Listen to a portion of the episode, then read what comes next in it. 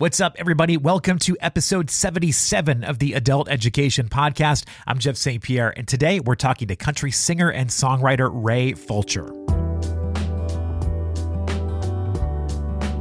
I'd first like to start today by saying thank you. You know, just thank you for listening to this episode and any of the other episodes of the Adult Education Podcast.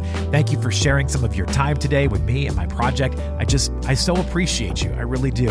I've been looking at the numbers for this show, and it looks like the majority of you are using Spotify to listen. So if you have a second, it would be so helpful to me and for the show if you could leave a rating. If you could go ahead and click on those five stars, that would be huge. Now, what does this do, you might be asking? It helps Spotify's algorithm know that people enjoy the show and they should push it out to some new listeners. A rating and review on any platform is extremely helpful and is a very easy and free way to support the show. So thank you so much if you can take a second and do that. Now, I first came across Ray Fulcher a few years ago as a songwriter. He happened to be one of the guys behind some of the biggest songs for country megastar Luke Combs. Those songs include hits like When It Rains, It Pours, Lovin' on You, Even Though I'm Leaving, and the duet with Eric Church called Does to Me. Now, even though Ray found success as a songwriter, his main goal has always been to be on that stage, and he's been getting his opportunity in a big way. In 2021, he went out on tour with Luke Combs and opened the show at some of the country's biggest and most famous arenas. I happened to catch him at Madison Square Garden up in New York City in December, and what an amazing performance that was. We'll talk a little bit about that in today's conversation. Now, I love Ray. I've had a chance to spend some time with him over the last year, and he's just such a good dude. I'm glad that I get a chance to share some of his story with all of you so you can appreciate it as well. And not only is he a talented artist, but he's also doing his part to help artists who have been struggling with their mental health. And I always appreciate when people step up for that specifically.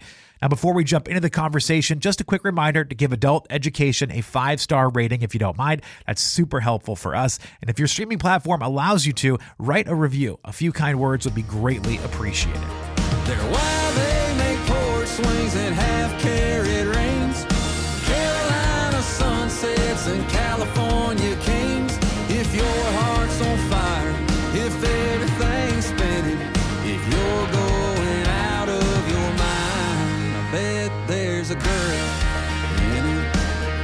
What's going on?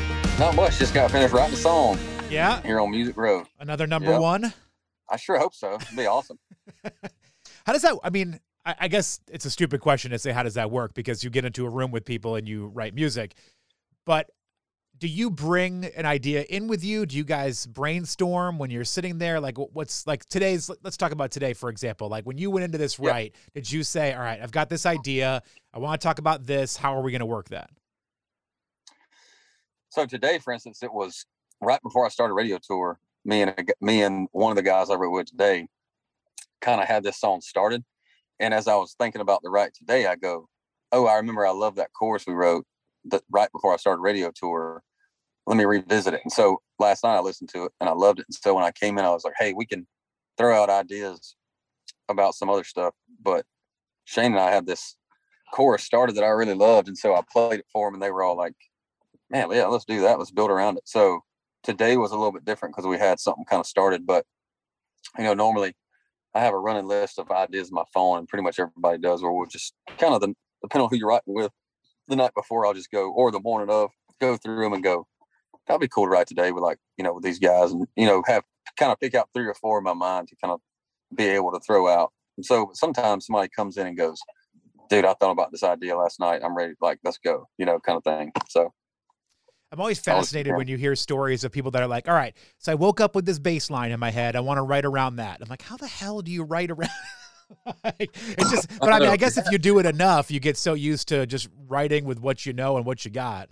those guys that do that are like super great musicians that like can hear the, this bass line and, and a mel- I'm more of a melody, you know, I hear this melody in my head, or there's an idea or just the words, and I think about, you know, how do the words kind of line up or work together or you know, to create a good hook for the song. Well, now that I'm actually talking to you in person, I want to say congratulations for the uh, big Georgia football championship. Thank you, man. What a long time coming. That was, you know, we just been through like, you know, I worked for the team there and I've been following since I was five. Went to school there, worked for the team, and we've had so many just almost, you know, just so many close calls and like so much frustration and heartbreak that finally breaking through and getting the one is, man, still seems surreal. You know, you're like, all right, well, when's when's this? When I wake up, because this ain't how the movie normally ends. It does feel like, and I don't follow college football real strongly. I mean, I'll watch a big game when it's on TV, but my school was a basketball school, not a football school. So we didn't really have too much to get excited for during football season.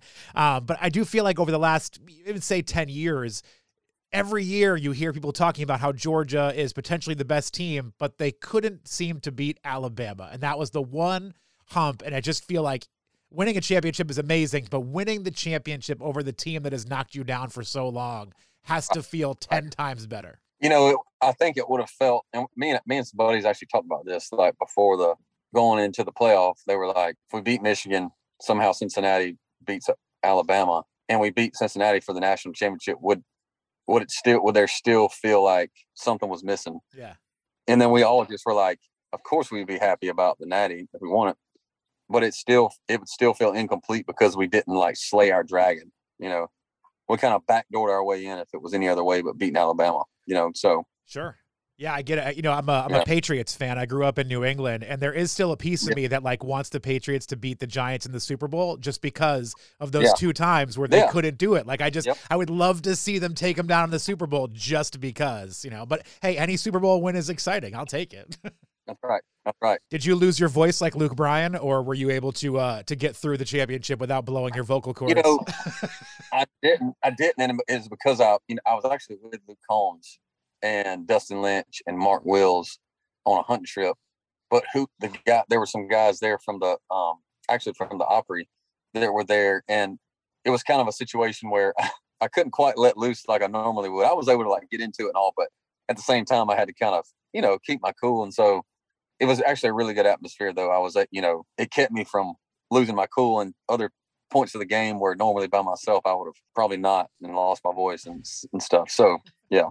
So I guess you lucked out in that way. And I'm glad you mentioned Luke because the last time that I saw you in person was night number two in Madison Square Garden on the Luke Combs yes. tour. And I just I was thinking about that for you, especially because even though I, I, guess you technically fall into the category of new artist, even though you've been playing music for over a decade and, yeah. and working hard trying to uh, to break through as an artist, uh, a lot of success as a songwriter, but being there in that you know legendary arena in front of twenty thousand people and that, like, how do you mentally prepare for a night like that? You know, for me, it's like I couldn't even really think about the grandiose of the moment until after I played because that place is so famous and so you know this most famous arena in the world and i think kind of allowing that moment to sink in before i played would have probably created a lot of nerves which would have affected the show. And so i really just was like okay you know we know we're in madison square garden but just focus on the show and then afterwards think about how cool this is. And so that's what i try to do is you know to keep myself just focused on the task at hand and focused on the songs and focused on my singing and then kind of take the time after the night of the second show to go look around and go man this is really cool you know you know so so that didn't i could take it in but so that it didn't affect the show because that's the that's one of those places you know the opry's another one where the first time you play that it's like man nerves and, and stuff just because of the the aura and the, the mythical nature of the, the, the venue. So yeah, and the Luke Combs tour too. It was in the round, so it's not like your typical stage where you've got you know the stage set up on one end of the venue and you're looking out at all the people. I mean, the people surround you on that Luke tour, which yeah. which is a whole different element to to performing because now you're not just standing there kind of looking out. You've got to make sure you're you know moving around, making eye yeah. contact with everybody, which is kind of a crazy experience. 100%. Yeah, you know, in the round was it took you know a show or two to kind of get used to that and find your bearings and go okay this is how this works and like so after about the, the first or second time by that third or fourth show you kind of know okay this show this song is going to start here and start here and then i'm kind of going to work you know and then i got to the point where i was like i'm going to be in one place a little bit but mostly i'm just going to kind of scan you know scan the room and just kind of work each because with four different it's almost like four different stages because yeah. there's four sides you stay on one side too long it's like these other guys have been looking at your back for 10 minutes, you know, and so you want to make sure everybody gets served, you know, in a, in a sense. So, yeah, I was watching um, Ashley McBryde went on after you, and I think she had like a microphone set up on each quarter of the stage. So after every song, she'd just move yeah. to a different microphone. I was like, that's that's smart because you're forcing yourself to make sure you engage with the entire yeah. room throughout the show. We did two. I did one on one side and then one mic stand on the other. And so anytime that I kind of wanted to be stationary, I would like so I had always would have the first three songs kind of scripted out, mm. like start this one and then end the song on this one, start on this one, end the second song on the other one, and then after that it was kind of let's feel it out, you know, after that. So feel out the room, you know, because each crowd's different. Yeah, and I got to give you credit because I I've obviously have never performed in a situation like that, but watching you up there on that stage, I I feel like you owned it. Like I, I, was, I was like, man, Ray, Ray is owning this moment almost like Luke Combs who. Like this is my fucking stage tonight. I right. am the headliner. Like right. like you really you rocked that venue, and I was so impressed with the performance um, in there because I, I, just I mean even standing there as a person watching it was my first time in Madison Square Garden too, and I was just like even I was nervous as a fan, like yeah. watching that. Yeah. like I've heard so much about this place, I, I don't even know like what should I do here. So I just I give yeah, you credit because you crushed it. Thanks so much, man. Yeah, you know that's kind of the mindset I try to take is just kind of like, you know, all gas, no brakes. Just getting up there and going, you know, we're here and you're here for a reason and you wouldn't be up here if you didn't belong. So go, you know, go on it, you know, in a better, you know, in, in a way of speaking. So thank you. That means a lot. I appreciate that.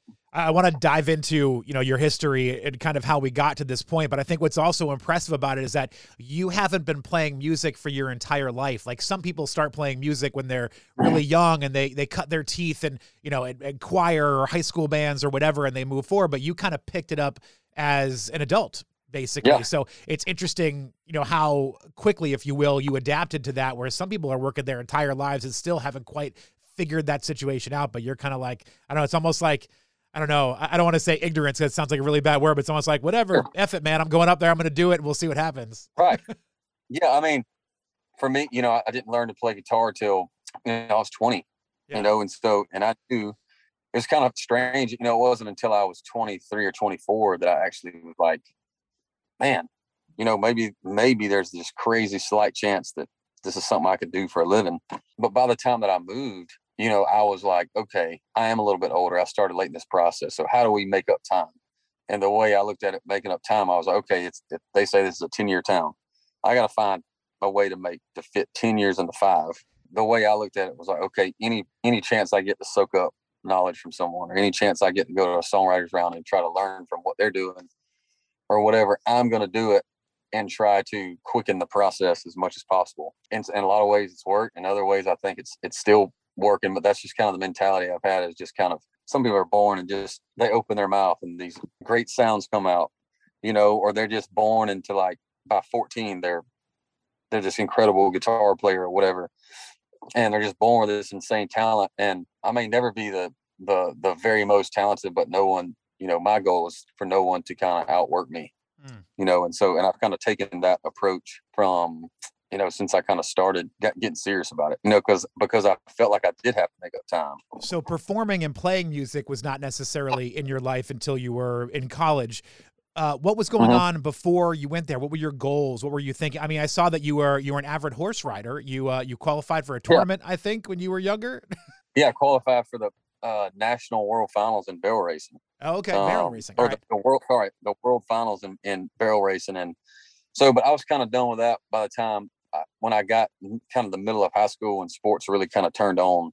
where it becomes almost a year round thing if you're playing a couple sports, which I was, I stopped doing that. And then, you know, when I went to Georgia, I started working for the football team, working for the quarterbacks there. And so that made me go, all right, I know I want to affect people's life. Well, how, how can I do that? And I go, okay, well, I have a passion for, I want to help people.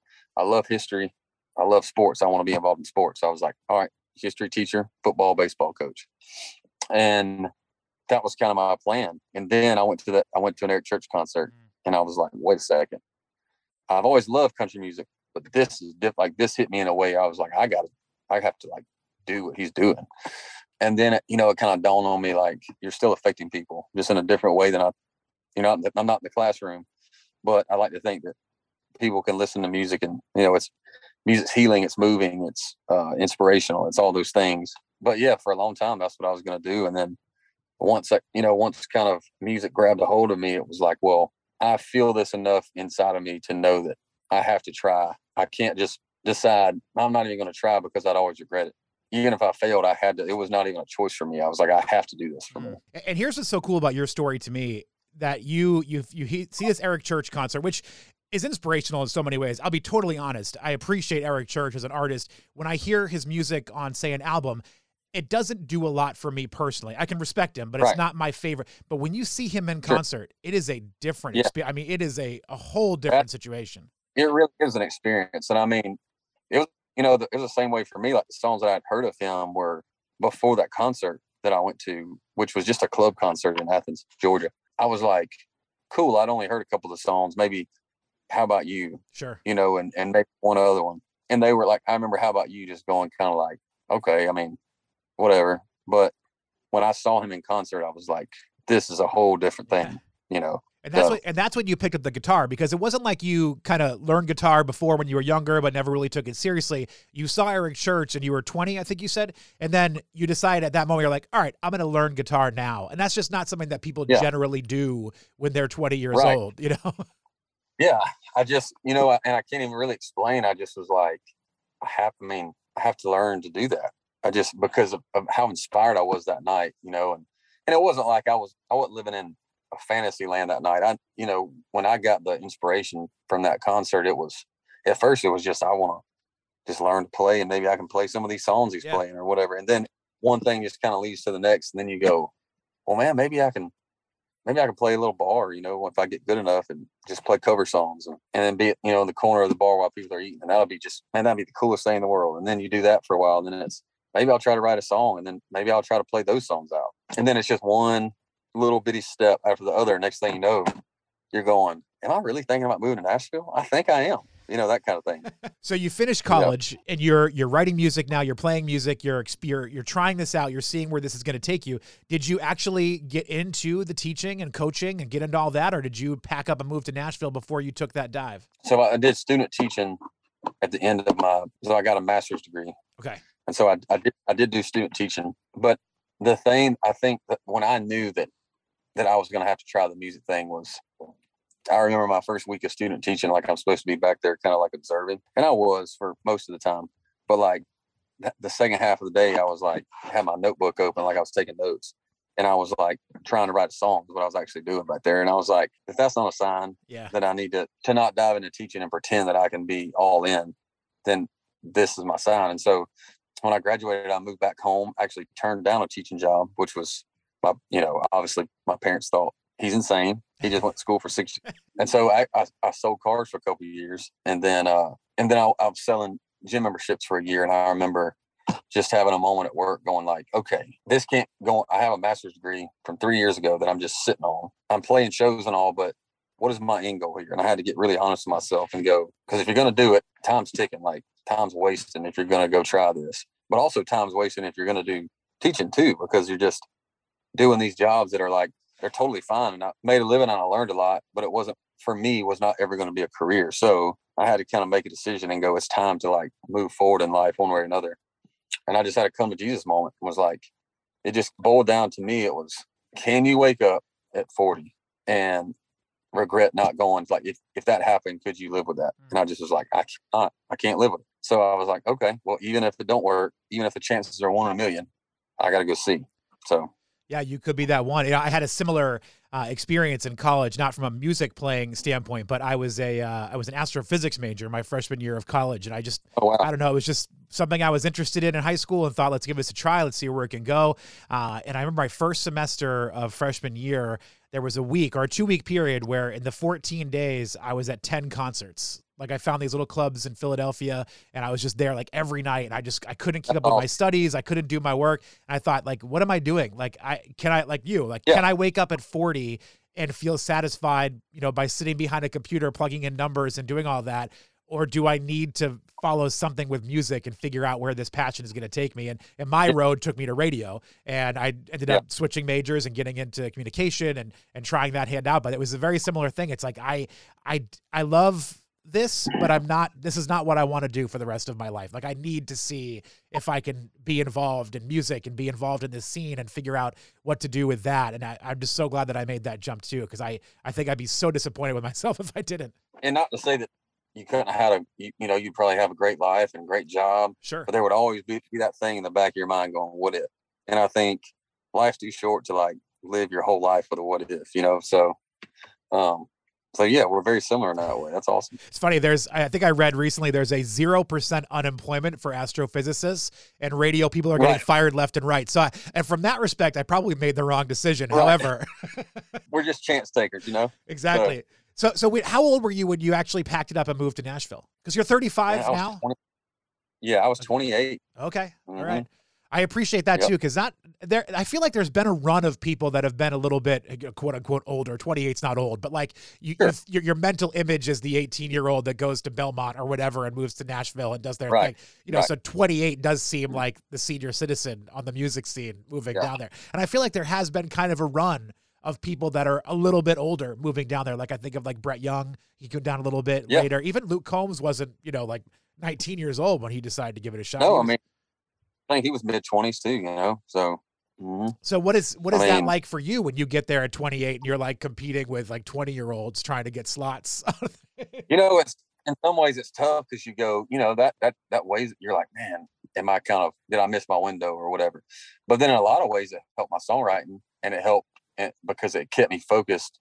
I knew that I didn't have time to waste, and also, I think it helped me for my songwriting because I was able to pull from these life experiences that I only had from the years of like post college to 28 that the people that are 20 years old just like for no fault of their own just didn't have Sure. because they're not that old they're not and I was able to pull so many of my song ideas from experiences in that time frame for me. So in that way, I think it helped me. I think everybody's story is different, and I've always thought back to it like, man, should I have moved earlier?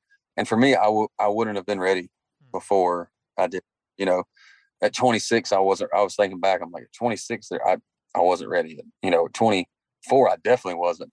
But it wasn't. I think 28 is when, for me personally, especially when I started my journey. You know, not only eight eight years before that, but for me personally, it wasn't the right time for me until then. And so once I kind of accepted that, I could be at peace with, hey, this is just my story. and, and at 28, you had experienced life not only to have um, experiences to write about in songs, but you had also kind of understood what it was like to be an adult and to be sort of on your own. 100%. And there are so many people, you hear these stories all the time of people that move to Nashville right after college or in college and they just get wrapped up in alcohol, drugs, whatever, they get burnt out and they just they're they're not they're not mentally prepared to handle the pressure and the situations that get thrown at them when they're in that setting. So you, you really you did come in with a whole different footing than what a lot of people do. Yeah. And I- think that's where, you know, the age thing helped helped me def for sure in that sense because I mean, I think about being moving to this town right after college. I mean, it would have ate me alive. Yeah. You know what I mean? It just I wouldn't have been mentally prepared. And you know, as I look back and I just go, you know, in a lot of ways it was just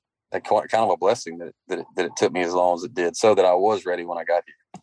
When you got to Nashville, what what's kind of your first what's your first thing to do when you get I mean, besides finding a place to live what's your first thing that you do when you get in there when you're trying to you know start this career follow your dream? Uh, how do you start? I was just telling someone at, to someone about this recently about how the most challenging part of the music career and music business is there's so like if you go for instance astrophysics you were talking about or a doctor or a teacher whatever else there's this blueprint where you go okay to do this you go boom you do this and then you get this degree and then you do this training and then you start here and work your way up but there's like a, a path you follow. Music if they ever had a blueprint they burned it up a long time ago because there, there's just not one. So you get here and you literally are asking yourself well, how, all right well now i'm here. How do i even start? You know and so i just did the only thing i knew to do and i started going to writers rounds everywhere around town watching writers and then i would just not be afraid to, to just you know walk up and go hey i'm new to town. I really enjoyed what you did. And here and there that would lead to a somebody give me a chance for a co-write. Then you know a year in you have this little you know you through you know going to midtown and, and songwriters rounds and meeting people you have this little core group of writers that you kind of write songs with. Next thing you know it's what you hope is that one of those people kind of either you or one of those people kind of you know gets a break as an artist and then that's kind of maybe how you get your foot in the door as a songwriter because you get songs on their record. And for me that person happened to be luke combs and so man what a what I a met Luke- shitty hand you were dealt. Yeah i met i met him he hadn't even moved to town yet. I met luke three days after i moved to town a chance meeting. Wow. And then that was in May of 2014. But we didn't we didn't move or sorry we didn't ride until he moved actually moved down there in September of that year. But I was the only one of the only people he knew. So when he moved, we immediately pretty much started hanging out and riding pretty shortly thereafter when neither of us had anything going on. But I knew, I told people this before, there's two moments in my life where I've seen somebody do something and I go, okay, that's unlike anything I've ever seen. This this person is like God given, built different. And that was the first time I heard I saw Matthew Stafford throw a football when at, when he was when he came to Georgia. It was unbelievable to watch. And then when I the first time I saw Luke Combs open his mouth and sing, hmm. I was like, this is like if, if this isn't a, a generational voice, like I don't then then I don't know what good music is because this dude is like unlike anything I've ever heard. And so I immediately was like, I'm hitching my wagon to that. What's really cool about that is we've always, and me and Luke are, have always said this. We became, I think it's really important for our relationship the way it's been.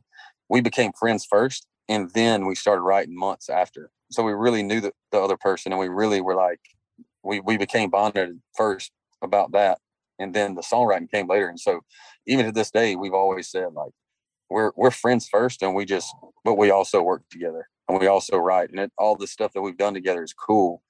But if that went away tomorrow, like let's let's let's make sure that our friendship never changes. And so that's the foundation we built it on, which is awesome. And he's an awesome guy. At the same time, I saw a talent that I've never seen before and was like, that's my guy right there. You know, so I, I want to go back to that in a second, but I want to just circle back really quick because I was talking to another artist um, recently, and we were talking about uh, writers rounds and working in Nashville and, and, moving there and trying, you know, making a living while also trying to find your break. And I feel like the average person, when they think of Nashville, if they've been, is they know Broadway. Like that's the average place that people know. Every bar you go into is live music all day long, people playing. And I, I think a lot of people have this impression that that's where people come from. And I'm sure there are folks that come out of that. But even I, like, while talking to this artist, he said, he's like, I refused to work on Broadway because I was afraid that I would get stuck in that trap. Like, you can make a pretty good life making money on that. You can pay your rent, you can pay your bills. He's like, but that's, that wasn't the life that I wanted. I wanted to be heard and, you know, have a chance to break. And I never really thought about that from the perspective of, yeah, you're probably not going to get seen by a lot of industry folks if you're hanging out on Broadway and uh, playing. Uh, that's not the place to be. And there, there have been, you know, a lot of cases of people coming out of there. You know, what's the toughest thing on Broadway is, and I and and I'm another one. I haven't done a lot of it. The toughest thing about being an artist on Broadway, you know, it's really great for musicians because they can go down there. That's how they find other guys that they can play with, and other, you know, and they're the greatest musicians in the, in the world are down there on Broadway, Nashville, Tennessee the toughest thing about it for an artist is that there are always these built-in crowds and you're always in front of people and seeing people but that's a revolving door of just people like tourists in town and so they see this person and hopefully you have some people that you know that look you um that look you up and you can make a i mean awesome living doing that. The toughest part is there's a hundred bars down there and they and a lot of people just kind of hop from one to one and it's really hard to you know it's and it's really hard too to to not play mostly covers down there, and that's just the name of the game. There's got to be still a way that that um that that's a viable thing. And I think where where it, probably where it is a really great thing is too is if you want to get tight with a band or you want to kind of work on your like stage presence or you want to work on like your stage singing or, or playing or whatever it is. I mean, that's a great place to do that. At some point, I think there is some sort of disconnect between kind of Broadway and the and Music Row and I think the big the biggest reason for that is is social media, mm. and because now, whereas before you had all these world class singers and musicians on Broadway a few blocks away from Music Row, and so you would have music executives go down there and, like scout talent. Well, now you can do the same exact thing just from your phone, mm. and so that's why I think there's become that um, that kind of disconnect between the two. Just like always, it's an evolving thing, but I do think that at some level there's a disconnect there. Yeah all right, so let's go back to meeting Luke, starting writing, and that's kind of where you where you started to to get your opportunities to, to break through a little bit here. So did you always knew that you always know that you wanted to be a performer or were you like, I could write songs for a living? Or like was there always something you said I have to be on this stage? Or were you kind of did that kind of naturally develop after you started writing some, you know, some songs? You know, for me it's funny because I I moved to town to be the artist, like mm. you know, to be there because that was kind of why I wanted to move to town. And you know, what's funny when I moved here is that it was like songwriting, co-writing came pretty natural, and it was nothing that I ever thought about or really. I hadn't. I'd written like five songs on I moved to Nashville, ever. But that was a thing that that came pretty natural to me. And so then what happened is I came to town for this reason, and then all of a sudden I look up three years later and like the and songwriting became this really good livelihood for me. And so then I had a decision to make, and I was like, you know what, I could stop playing altogether and just be a a songwriter, but I still had to do that gut check moment. Is that mm-hmm. okay? That's a great life, and like a lot of people do that, and that's great. And you know, I hopefully would continue being successful in it. But would I still wake lay there at night going, man, what if I just gave it a couple more years as the art? And so for me, I found a way to try to just wear both hats, even when I didn't have a record deal, even when I didn't know what else to do to, you know, to kind of get that deal. Even that, even when I was at my wits' end, I was just like, okay, let's reassess in six months and let's reassess whenever. And then I would get there and go, okay, well, I can see where this is. I can see a path here. Let's keep, you know, until the door's shut, let's keep, keep chopping. And then, you know, what happens just in life, it's like in October of 2020, um, I remember just going, throwing my hands up and going, I don't, you know, I don't know what else is going to take for me to get like a, a, deal and get a chance at something bigger than than than what I was able to do on my own as an independent. Getting my song heard at radio and and getting the things that sometimes you can only get through a label. And I just like, look, I don't know the answers anymore and I'm gonna I'm gonna kind of just take that pressure off myself and go and just say I'm gonna do the best that I can do and quit holding on so tight to that idea and see what happens. And that was October of 2020, and then out of the blue in February of 21, get a call from Black River and was like, "Hey, we heard the stuff you've been working on.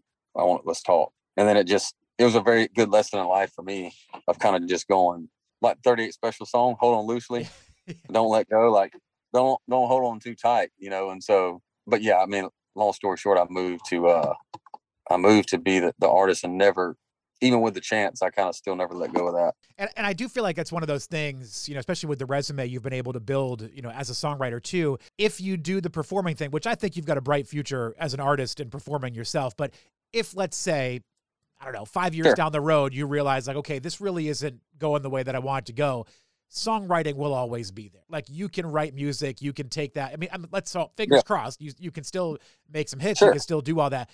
Performing though, you know, five years down the road, maybe that's not there for you. You know what I mean? So like, I feel like you made the right decision of saying, if I'm going to do it, now's my chance to do it. Like, there's not always a guarantee that'll be there later. Hundred percent. Yeah, and I mean, and Luke, you know, I'm I'm in a pretty rare position as well, and, and Luke, you know, keep bringing up Luke, but we're we're so close. We talk all the time. He, it's kind of impossible not to in your story with this. Right.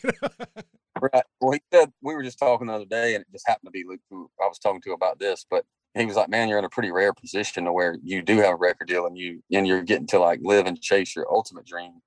But what's so cool is like your kind of plan B is a lot of people's ultimate dream, yeah. and so even if at the very worst case scenario, you have a couple hits at, at radio and like at the end of your record deal, you've had three pretty successful albums, but it's, you know, you feel like it's time to move on or whatever it is. Your fallback option is like really, really great. You know, basically his point was be just as authentic as you possibly can be because here's your opportunity. It's not, you have the ability to do that because your fallback option is like you're taken care of. You have the, the stability there to be able to be the artist you want to be. he was just basically encouraging me to do that. And because that is rare, you know, it's rare to, to, to kind of be in a first record deal, but have also that to fall back on that foundation of songwriting to just kind of there already. I feel like, you know, aside from the fact that Luke has grown to be the massive star that we know him as, you got lucky hooking up with him because he's also someone that really takes care of the people that are close to him. Like I think of the other people that he's taken along, you and Jameson Rodgers, even Zach Massey. Like these are people that he's known, and he's been like, "Hey, look, I want you on my team. We're friends. Let's make this work." And I just I appreciate yep. that so much about him that he's like he's taking care of the folks that have taken care of him over the years. As good of it as he is of a singer and and writer and all that, he's like he's just a salt of the earth person. He's got a very um a lot of a lot of kind of social awareness and a lot of awareness of like the people around him and a, a, huge sense of loyalty to those people. And also is just got a big heart. so you add all that stuff together and he just, you know, it's hard to say too, it's hard to say enough about him because, you know, I think the way that the way that he's going about that probably it probably is rare but he always is cognizant of kind of it's us you know without without us there's no me it's like his his thought you know and so which is just really cool and i'm i am grateful and, and probably yeah very lucky to to be involved in something like that I'm making an assumption while we're talking because I know you and mm-hmm. I know a bit of your story, yeah. but I, am making an assumption that someone listening to this knows all about you. So at the risk of you know boosting your ego, can we just talk about the songs that you wrote for Luke Combs that people would probably recognize? Sure. yeah, absolutely. Um, Luke and I together have on his first two albums 17 cuts, 17 songs that he's recorded, but the four big ones, the singles, the number ones are uh, "When It Rains It Pours," "Even Though I'm Leaving," um, "Does to Me" with our hero Eric Church, and uh loving on you. Did you get to meet eric in that process or were you able to were you able to talk to him and tell him your story and be like dude like you're literally the oh, reason i'm here right now not in the not in that process okay. but, uh, you know ironically enough i finished up my year in salt lake with luke on his tour. We finished the last show and for me i wanted to do something for me at the end of the year like a cap off the year. Yeah. So i flew to an eric church concert oh, as wow. my year end thing and actually that night after the show got to hang with eric for a couple hours and that that night i got to kind of tell him my story and we just you know how his songs meant so much to me but again you think about timing like that probably was the right time for me to talk to him because now it was it's so cool and so really kind of surreal that in that moment of us just hanging it was like we were you know we're we're like peers and talking about talking shop and stuff whereas thinking about that kid that saw him at Georgia Theatre and then thinking like that we're just sitting in his dressing room talking talking shop music one day. It's like that's pretty crazy. And so it was weird to be able to tell him that story, but at the same time have all this cool stuff that's happened, you know, to where it's it wasn't just me going like, you know, to for him to treat me as an equal. I'm not say I'm definitely not an equal to Eric Church, but for him to treat me that way was was really cool. And I had a great experience with him and just kind of learning, you know, a little bit about how he ticks and what's important to him. You know, just getting to hang just kind of bro out with him for a little while, you know, was really cool.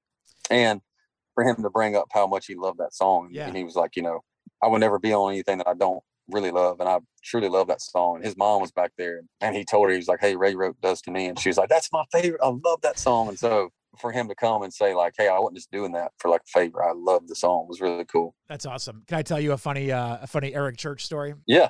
All right. So this has nothing to do with him necessarily, but I was at an Eric Church show and uh, he was performing. Uh, uh, my program director at the time, he and I had a weird, like, contentious relationship. The program director is the boss of the radio station, if anybody listening doesn't know. So we, we kind of had like a weird relationship. So he introduces me to this guy in the crowd. And, the guy says, like, they're chatting off the side. He's like, hey, what do you think of this, of Eric? This is like really early on in Eric's like career breaking out. He's like, what do you think of this guy? And at the time, I can't think of the song right now, but from a melody standpoint, music standpoint, it was so damn catchy. Like the song was so good, it yeah. caught my ear. But like, but listening to lyrics, I was like, it just sounds so jumbled together. Like I just don't really know if I feel lyrically anything sure. from this song. So I'm, I'm, I'm just being honest with this guy, and I'm just like, just saying like, hey, yeah, like I, I think it sounds cool. I was like, but I, I don't know. Like the lyrics are kind of cheesy to me. Like sure. I just don't really get it. And then after I, I, I tell this guy how I feel, my program director goes, oh, by the way, this was the head of Eric's label. Oh God. I was like, oh, so I learned a very important lesson that night to be very careful about how honest I am with my opinion of those things. Be very, very, be very careful because you just never know. right, right. Oh, I felt so bad. And, you know, and again, we didn't know at that time like who Eric was going to turn out to be uh, down the line and what a you know right. amazing artist he is and all the things that he's done. But but I would imagine he would be someone you know you're talking about hanging out with him backstage. I imagine he would be someone that would only sign his name to something that he likes. Like he is, he's an artist's sure. artist. Like he really has such a passion he, for music. I think he's an artist in the truest form. I mean, he yeah. just everything he does is like, I mean, trademarked. Air. You know, it's it's kind of what most of his songs you go, nobody else could really do that yeah. but him. To me, that's the purest form of, of, of an artist. He is that, I think. All right, so let's get back onto you uh, a little bit here because you signed a deal. Uh, was it early 2021? You said you signed the deal. Signed the deal in February 21, so we're coming up on a year. Yeah, just about a year. Okay, so you've put out uh, a few songs here. "Girl in It" was yeah. kind of the first single that you put out there to radio. Uh, I know you just put out uh, like a, a mixtape of sorts. I think too. I think yeah. it's on Spotify. Yep, four other songs additional to that, just kind of like a first taste of of music since you know since signing with the label. So, so what's coming our way? Like, do we have an album coming out sometime soon? What are we looking at? We, I'm, I'm really excited about this year for a lot of reasons. But you know, what I can tell you is, you know, we don't have a date yet, but an, an album is definitely on the horizon. and I'm really excited about. It. And what I'm most excited about is, you know, I think for where I'm at in my career, I think I'm really excited for people to, and, and what I want to emphasize when we do put it out is, almost think of this of this album as more like as like a song. It's like if you want to really know me as like an artist and hopefully become a fan, take a listen from track one to 15 or whatever, because I think that there will be something for everybody to latch on to somebody, everybody to latch on to a song or two that, that they can like hold as their own. But at the same time, they're all so, I think, authentically me. And a lot of my journey is in there. And I think it's going to be really fun. I'm really excited. We're kind of narrowing, you know, narrowing down songs, but you know, we're going to be uh, giving y'all something at radio, some really, something really cool pretty soon. So I'm, I'm really excited about that. And I think I'm the thing I'm most excited about this year is just kind of, you know, uh, for me as the artist, I'm like the last couple years just kind of honing in exactly what it is like that I want to do and the songs that are important to me, the songs I want to put out. So you know, and you always dream of putting out your first, you know, kind of debut album. Even though we don't have a date or anything, knowing that's on the horizon that we're kind of working towards that is super, super exciting for me. And I'm just kind of excited for, you know, for people to kind of dig into that and have a body of work where it's not just three or four songs. You know, it's it's truly a an album, you know, that will kind of stand on its own. So yeah, I'm just excited to be working on it and uh giving radio some really cool stuff too. I'm excited for you because I feel like, you know, in a way I've kind of been around from the ground floor with you on this with the label and, and doing all, and I just uh, I'm really psyched to see what comes from this because I just think there's so much there's so much to you and your music and your performance and I've been lucky enough to see it uh, live and to see you you know the way you work the crowd and do that. I just I can't wait to see what um what comes from that. I'm excited for you man. Thanks so much man. Means I, a lot. I do want to touch on before I do let you go I do want to touch on uh is it pretty good ball? Is that am I saying that right? Yeah. Okay I wanna, sorry I'm yeah. like I wrote it down. I'm just trying to make sure I have it. So pretty good ball. I I love the idea behind this because I do think mental health is something that has become a lot more uh, easy to talk about in the last couple of years, but even in the country world too, I feel like it still has a little bit of a stigma on it. And I, I love that you're kind of jumping to the forefront on this and really, you know, being vocal about it. So pretty good ball during the pandemic, how it kind of started during the pandemic, I I kind of I kind of looked in the mirror and took stock of like my own life when everything just kind of stood still. And what I realized is a lot of me staying busy was kind of I was able to run from some feelings that were not great, whether it was super stressed or whether it was like anxiety, you know, sadness or whatever, and really not know, understanding where that was coming from, but having to face it in the mirror because the world stopped, you know.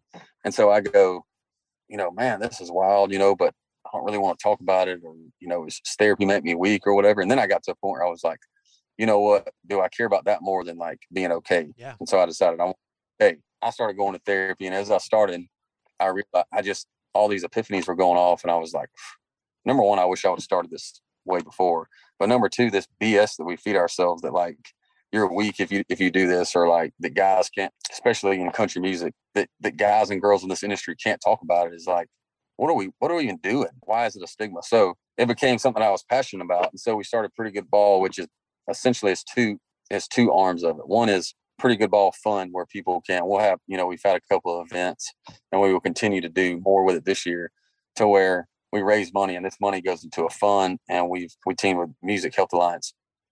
And they have kind of the infrastructure to to make it work but basically it's just fun to where if a songwriter musician if they don't make over a certain threshold they can go there and anonymously get some money for like and get set up with with therapy and so there's that fun there, the money side of it. I think that even the biggest, you know, the 30,000 foot view of it, which is the thing I'm most excited about is the other side of it is, is just totally to help destigmatize it, mental health in the country music field. And so what I'm really excited about is having some of my own peers um, kind of this year through pretty good ball kind of talk about their story. And so the idea and the hope is that people go, man, Ray's like just kind of one of us. He's a songwriter. He's you know, from Georgia. He's a rural kid, whatever, and just like me. And so, man, if he's talking about this, it's like okay if I've had these same thoughts, and you know, because especially where in the deep south where I'm from, it's like in a rural town. It's if you feel bad, it's like, well,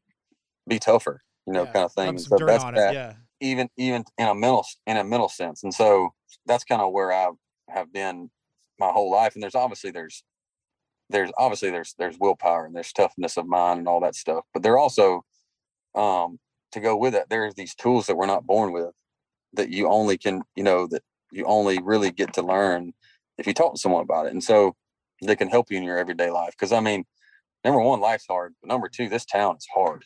You hear no's a lot. You're broke a lot, especially at the beginning. And like, it's tough on, it's tough mentally. And so using pretty good ball is kind of a, a platform to just go, Hey, it's all right. If you don't feel okay, doesn't make you weak, doesn't make anything. And I'm here to go.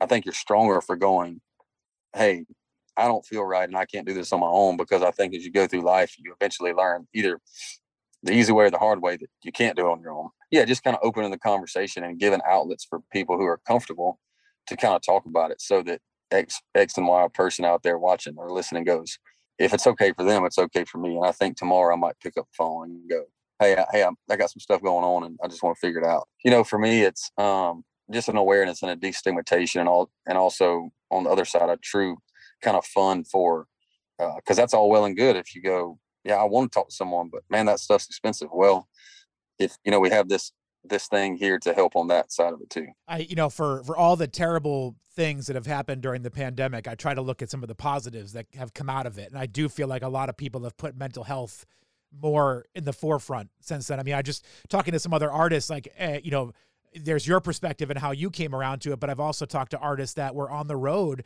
you know, 11 months out of the year playing shows, and all of a sudden they were in their house nonstop, and they like, yeah. it was almost like being a drug drug addict in a way, where it's like you've got this high nonstop, yeah. and now someone just ripped that away from you, and you're detoxing, and you don't know how to deal with that, and it became a very difficult situation for people. So I I think a lot of folks have started to realize, and they're opening their mouth and they're sharing their stories, and I think that's the most important thing for the fans that maybe like you said, like yeah. kids that are in the deep south that are that are never taught to to talk about their feelings. They're always taught just to be tougher and to be strong. But yeah. but it's okay to admit that you're having a hard time. Yeah, you know, and for me, it's and it's, it's definitely not.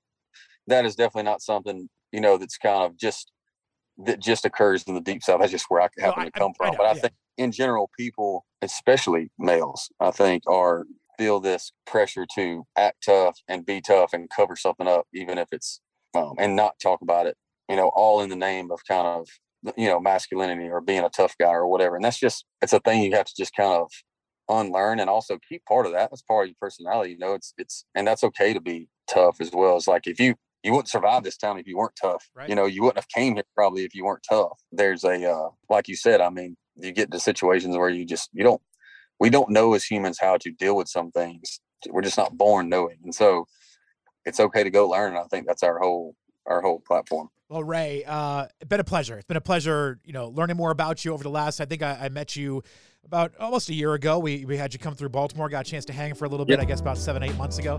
Um, just, I'm excited for you uh, to see what happens next. I appreciate all your time. Yep. And I'm just, dude, I just think there's such a bright future here, and I can't wait to see what happens for you. Thanks, Jeff. You the man.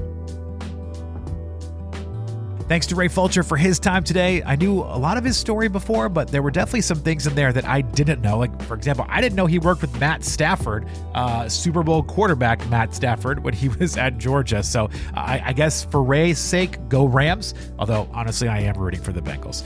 Uh, if you do want to support Ray, you can find him on all streaming platforms and on social media. And thank you to all of you for listening to Adult Education this week. I appreciate you. Until next time, be well.